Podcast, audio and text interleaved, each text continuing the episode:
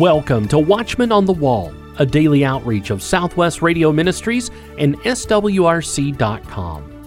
Churches today are under assault. Today, our guest, Cary Gordon, will reveal the enemy within that is attacking our churches.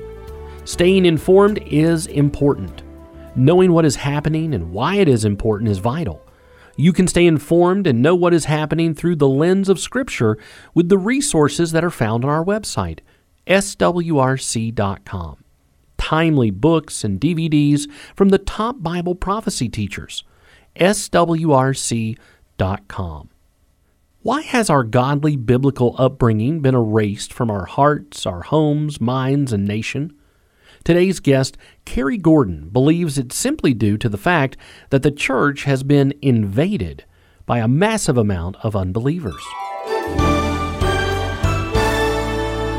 Well, welcome to Watchman on the Wall, a very special program today with a very special guest talking about a very special motion picture Enemies Within the Church.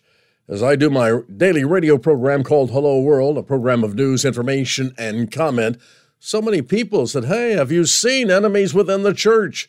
Then they started sending me little snippets and then the entire DVD. I have several now. So I was privileged and excited at the same time when Southwest said, let's talk to Cary Gordon out there in Sioux City, Iowa. And so I said, let's do it. I would love to share some thoughts with him and find out exactly where he's coming from with this motion picture, Enemies Within the Church. Pastor Gordon, welcome to the program today. Thank you very much. It's a pleasure to be with you. I appreciate an opportunity to reach your audience too ultimately with the gospel of Jesus Christ that he saves, he heals, he delivers, and he turns people's lives around if they'll just yield to him. Absolutely. I didn't know what I was getting into. Enemies within the church. I thought, well, maybe he's talking about a Jezebel in there or some deacons gone bad or something like that. I, I, guess I was really surprised. Uh, let me just say this from the outset. A couple of people said, I think you're going to find some sort of a tie with uh, George Soros and the uh, Southern Baptist Convention. I thought, oh boy, this should be interesting. But I oh, appreciate oh again you. How long did it take you to uh, research this material? I know you're just one of uh, uh, several people that were involved. Am I correct there? That's right. We had a whole movie team, and I've got our director Judd Saul and one of the co-producers, which is Trevor Loudon, and myself. And I primarily was the face of the movie and did a lot of the writing and sort of the the skeleton of the documentary, the layout and the agenda, and how we would be able to take a lot of information and you know boil it down to, to something with a punch that people could understand if they got done what happened to america. I think we all look at america and say something's terribly wrong. Everything's a mess. Things are getting crazier by the day. Why? That was really why we made the movie. It took us three and a half years to answer your question. We traveled all over the united states. We sat down with some of the smartest people in the country and we were searching for the answer what happened to America? What happened to the country I grew up in? It is nothing like the country I grew up in now. Everything is different. There has to be a reason. And of course, as a minister for the last 29 years, my grandfather was a preacher before me, and then my father preached for 50 years, and this is my 29th year. So I'm three generations in the ministry. I love Jesus. I love the church. I love America. But, you know, I know everything, ultimately, every problem in the entire world, ultimately, is theological. So we knew if we're going to answer the question, what happened to America, we've got to dig down and figure out what went wrong with our theology. And that's what we do in the film. By the time you get to the end of it, you can stream it at enemieswithinthechurch.com. By the time you get to the end of that movie, you're going to understand what happened to America.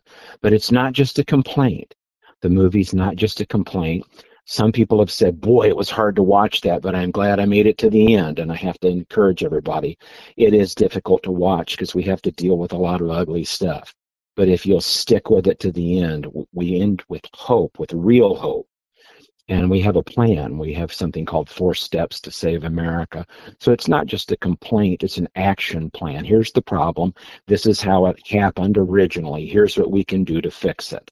Enemies Within the Church available at swrc.com. Get your own copy.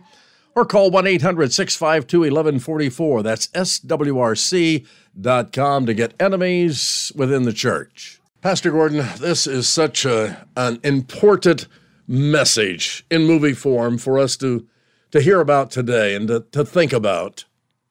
No question about it. Uh, hard to watch. It's just it's it seems to be the age today. I, I'm just amazed that why don't people just get up and preach the word? We have entertainment. We have so much of the world coming into the church, and it's being accepted, especially by our young people today. And I think that's kind of shocking. I'm I'm obviously older, but I'm still uh, sharp enough to know what's happening. I was involved in rock radio and television, and trying to keep up with everything, even on our daily radio show.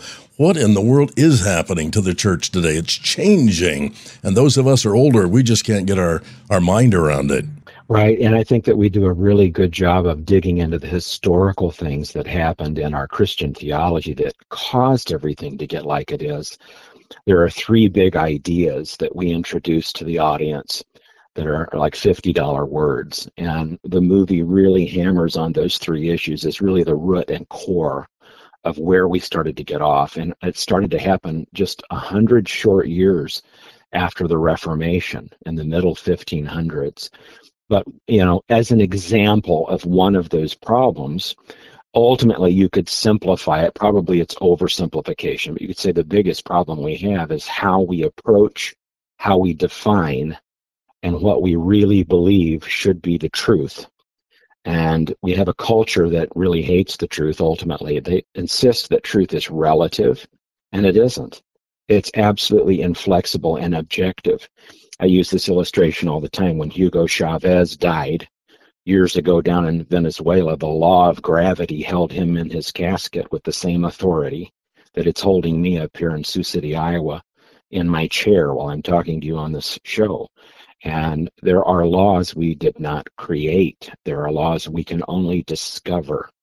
And that has moral implications and implications upon society. There are good laws and bad laws everything ultimately boils down to how we handle and define truth. America doesn't think truth is objective and inflexible. They think you have your truth, I've got my truth. And unfortunately, the church has played a significant theological role in the unhinging of the philosophy of just basic truth itself. And we've replaced the inflexible reality of truth with a fake love and everything is shaped by emotions and what feels the best. And the church is absolutely guilty, ultimately, of allowing that to happen. People are shocked to find out, like if they go to the first five books of the Bible, the Bible only mentions in the first five books about God loving people one time in the whole first five books. And they're shocked to find out if you keep going you get to the historical books, you know, Joshua, Judges, Ruth, First Samuel, Second Samuel, First Kings, Second Kings, First Chronicles, Second Chronicles.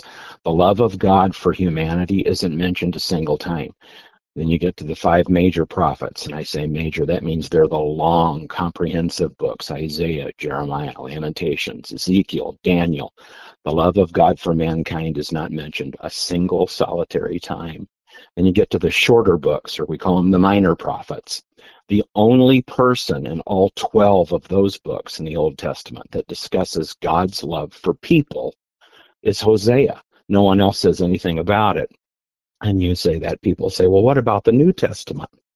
When you get to the Gospel of Matthew, it says nothing. You get to the Gospel of Mark, it says not one thing about God loving the world.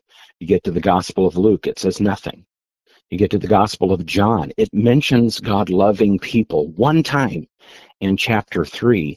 And chapter 3, John 3:16, chapter 3 is really the chapters about the wrath of God. Then you get to the book of Acts. It's written by Luke the physician, chronicles the history of the whole early church as they preached the authentic, true gospel of the Bible that Jesus gave them. And it doesn't mention the love of God a single solitary time.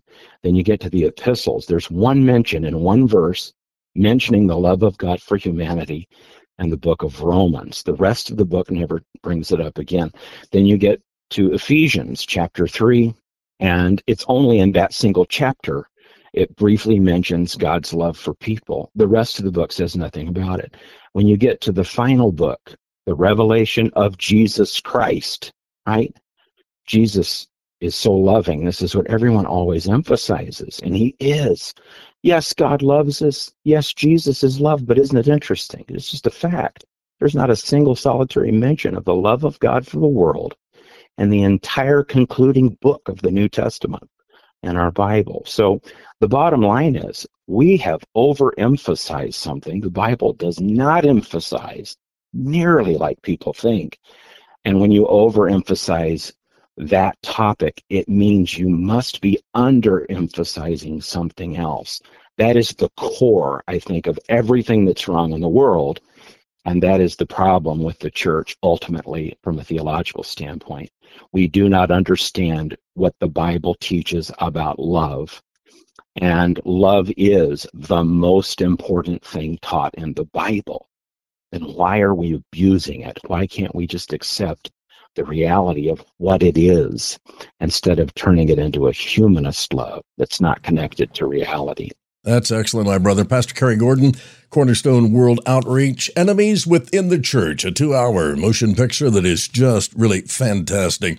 And so many of our young people today, we're having trouble reaching them. And I don't understand, again, their Marxist leanings, which I'm sure is certainly moving into the church, a thing called social justice. Can you address that a bit? I mean, I don't get it myself. I mean, I understand uh, some of it, but like you say, we're replacing so much of the Bible with uh, we're going to take care of people and love people and do the right thing but we're not. Exactly. Well, the young people are upset about all the right things. They see people are hurting and they think someone should do something. They see injustices that are legitimately wrong of people being mistreated because of, you know, whatever the way they look, where they're from, what religion, what faith, uh, maybe they were born on the wrong side of town. They see injustice, they see no solutions. They see that the previous generations didn't succeed because the problems are growing worse. So they're upset about all the right things. They just have all the wrong answers. And that's the problem. If the church would do its job, instead of trying to entice and attract those young people that are upset about all the wrong things in the world that they wish would be fixed, if they, instead of trying to make you know make themselves more attractive to angry an angry generation if they would present the truth of the Bible and the real solutions, I think we could have a third great awakening. And young people would want the authentic gospel. They just need to hear it. And it seems that it's rarely ever given.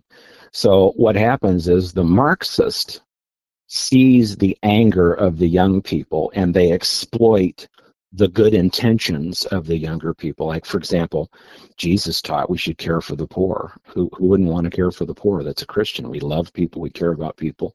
Well, the Marxist rides on that good motive of wanting to help the poor, and they provide a solution that's absolutely antithetical to the scripture. Basically, the, the institution in the Bible that God has ordained to punish theft is the government and the Bible supports private property ownership. Well, the Marxist is against private property ownership. They want to abolish it. So they convert the government, God's instrument to punish theft, they convert the government into the greatest instrument of theft. And they call that wealth redistribution. So, wealth redistribution is a false solution for a real problem. Poverty is a problem. You care about people. Well, what does the Bible say we ought to do to help the poor people? Well, Marxism does the opposite of what the Bible says. And you can see how they entice young people because they provide emotion based solutions that seem good and the kids are they're they're buying into it by the droves. Some of the statistics that are out there are absolutely frightening that a mass majority of millennials, and that would be someone in the, about the age of 43, 44 years old and younger, that that group, that demographic of American voters, these are registered voters, overwhelmingly, like around 70% of that group, wish that the United States was socialist, even fascist or communist, but they do not like free markets. That's a really terrifying harbinger of where we're headed as a nation. When did this all get started? I mean, it kind of, I guess, has taken me by surprise, and I'm sure many in our audience are going to say the very same thing Where did this transition come about? And, and boy, we're heading down a bad path here. Well, ultimately, it happened in the Garden of Eden, but I don't think we have time to go back all the way there. No, so I would, no. I would point, I would point to 1848 when Karl Marx intellectually divided everybody on the planet into two groups that he could pit against each other, and that is the operandus of Marxism is to split, divide, and conquer. And Jesus talked about a house being divided against itself can't stand. And so he originally divided people between workers and owners and then created contention as a means to deconstruct society. And then after he got the fights going, then he'd come in and offer the solution. So he creates the fight and then brings the solution later. And of course, it's a false solution of wealth redistribution. Well, it worked really well. And so he, you know, Marx dies. And then the next generation said, hey, you know, Karl Marx is onto something. He split people into two groups. Let's try three. And so in the 1930s, they came up, the Marxists did, with a new version, and they called it triple oppression. You'll recognize this this terminology, and they split people into the three groups of classism, and that that's the old Marxism 1.0. Classism, racism, and sexism, and that became the mantra of the progressives and the sort of a Marxism 2.0 born in the 1930s, and that carried us up to now. In 2023, we have something we call cultural Marxism, and they said, hey, Karl Marx knocked it out of the park, splitting people into two groups hostile toward one another in the 1840s. And then in the 1930s, look at what we did. We had three groups. Let's try never ending groups. And so cultural Marxism today is a way to divide and conquer society. It's deconstruction so that you can reshape society back into a communist utopia. That's their ultimate goal. So now look at how we get people mad at each other and we teach victimization. We say there's there's race, there's economic status, there's your geography, your sexual fetishes, your sexual gender, physical disabilities, religion, education, how old are you? They have this thing called ageism. You're supposed to be a victim because you're older, or you're a victim because you're younger. It just depends. You're just always a victim no matter what your age. It's ageism. And then there's uh, nationality, and the weirdest one, this popped up just a few months ago, and it's number 11 on my list. They say species. And believe it or not, you can be any species that you want now because it's not just about the transgender movement. Well, the transhumanist movement is the real goal here. And they're not going to stop with men pretending to be women or women pretending to be men. These are evolutionists, and that is their theology. And they believe they're transcending from being human to being something higher and greater than has ever been seen. And so you all you have this transhumanist movement where you have people who have identified as aliens now. And they're saying, I'm not even human. It's far beyond the construct of gender. And this is all preparing society for the transhumanist movement where we're going to supposedly upload our spirits into the singularity, which is, it started out as the World Wide Web. It's turning into artificial intelligence, but we want it to be a sentient, intelligent being. And you have this war among the transhumanists where Elon Musk is concerned about the dangers of artificial intelligence, but look carefully at his solution. His solution is to upload you, and so that there's a, a humanity or a soul of humanity that's inside that digital existence of the singularity. And as long as we make it sufficiently human, it won't kill all of us. And this is what we're dealing with. It's like a whole nother world of evolutionary theory. And that's really what this movie leads us toward and gives solutions for. It's a huge subject, it's a massive movement. Most Christians are living in a praise and worship bubble and they don't really realize what's going on.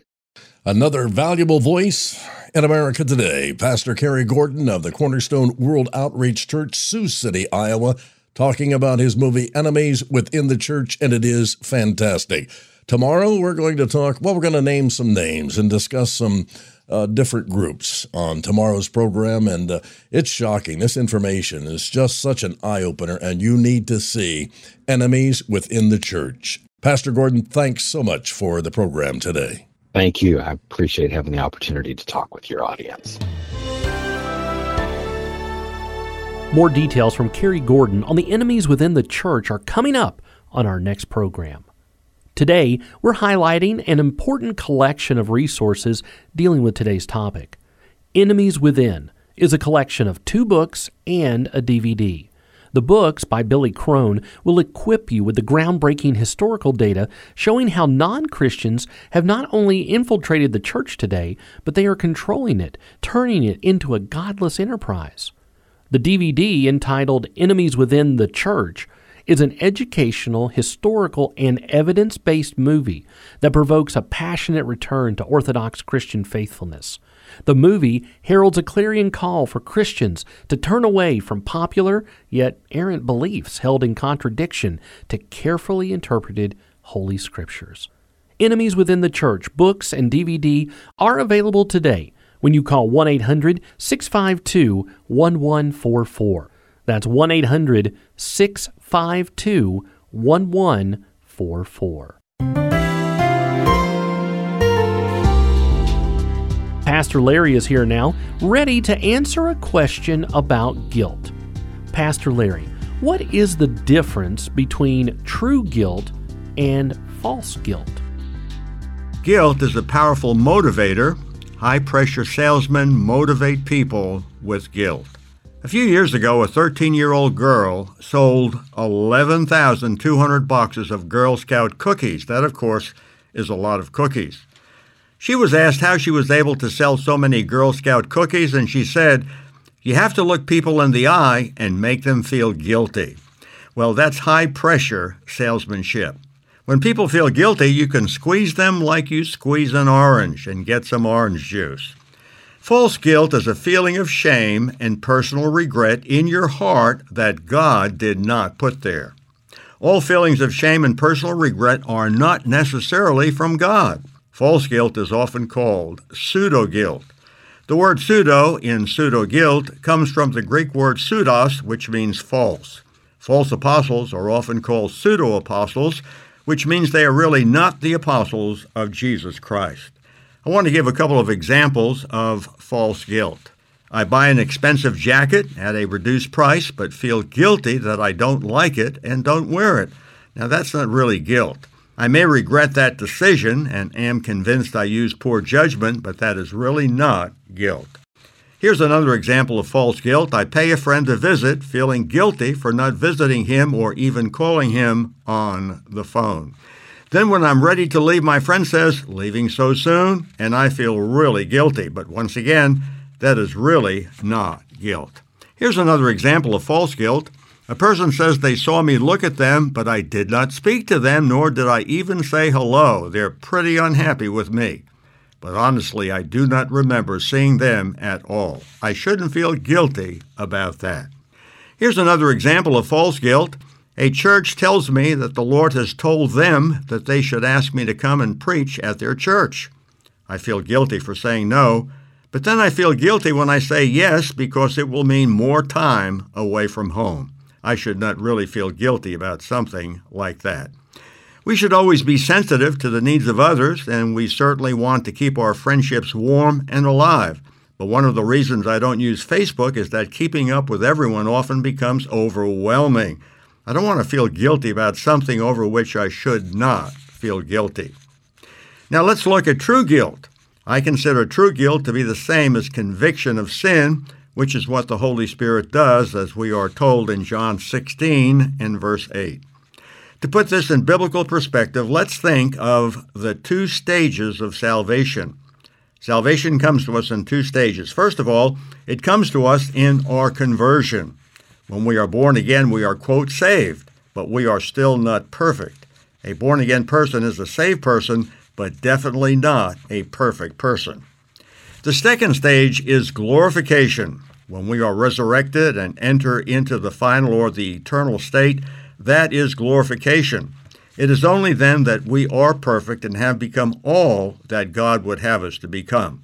Until we are glorified, God will convict us of sin, meaning there are things that will cause us to feel guilty. Conviction of sin is one of the ways that God reminds us of this and that we are accountable to Him. That is really important. In between salvation and glorification is sanctification, a continuing process whereby we grow up and mature spiritually. While we're being sanctified by the Holy Spirit, we will feel legitimate guilt. Since we are not perfect until we are glorified, sanctification will often be accompanied with feelings of true guilt. And that's good. We want to grow in the grace and knowledge of the Lord Jesus Christ. And we want to know when we fail the Lord, when we fail to obey his commands, when we fail to do the things that he has commanded us to do. So, what should we do when we know we have violated a commandment or a precept of God and are experiencing true guilt? Well, 1 John 1, verse 9 tells us if we confess our sins, he is faithful and just to forgive us our sins and to cleanse us from all unrighteousness. To confess means to say the same thing about our sins that God says about them. It means we make no excuses. We do not say, Lord, everyone else is doing that. No, we agree with Him. And when we agree with Him, we are confessing our sins. Now, here's what often happens with too many Christians they can't forgive themselves. They say they believe the Bible. They repeat 1 John 1, verse 9, but they still can't forgive themselves. We must never forget 1 John 1, verse 7. The blood of Jesus Christ, his Son, cleanses us from all sin. So, friends, we must accept God's forgiveness. It is total forgiveness. If God forgives us, we should forgive ourselves. We have to believe the Bible. We have to believe what the Bible says about forgiveness. By faith, we have to accept what He gives us through our Lord and Savior Jesus Christ. When we do that, we have freedom, liberty, and joy. True guilt, when we respond in a proper way, when we yield ourselves to God, is a wonderful experience. We become vessels of truth, indwelt by the Holy Spirit who has free reign in our lives. Enemies Within is a collection of two books and a DVD. The books by Billy Crone will equip you with groundbreaking data showing how non Christians have not only infiltrated the church today, but they are controlling it, turning it into a godless enterprise. The DVD, entitled Enemies Within the Church, is an educational, historical, and evidence based movie that provokes a passionate return to Orthodox Christian faithfulness. Enemies Within the Church books and DVD are available today simply call 1 800 652 1144. That's 1 800 652 1144. Tomorrow, Cary Gordon will return with more insight and information on the enemies that are within the church. Be sure to tune in on your favorite radio station by downloading our SWRC mobile app or by subscribing to our daily Watchman on the Wall podcast. Watchman on the Wall is a production of Southwest Radio Ministries and has been supported for over 90 years by faithful listeners like you. Visit swrc.com.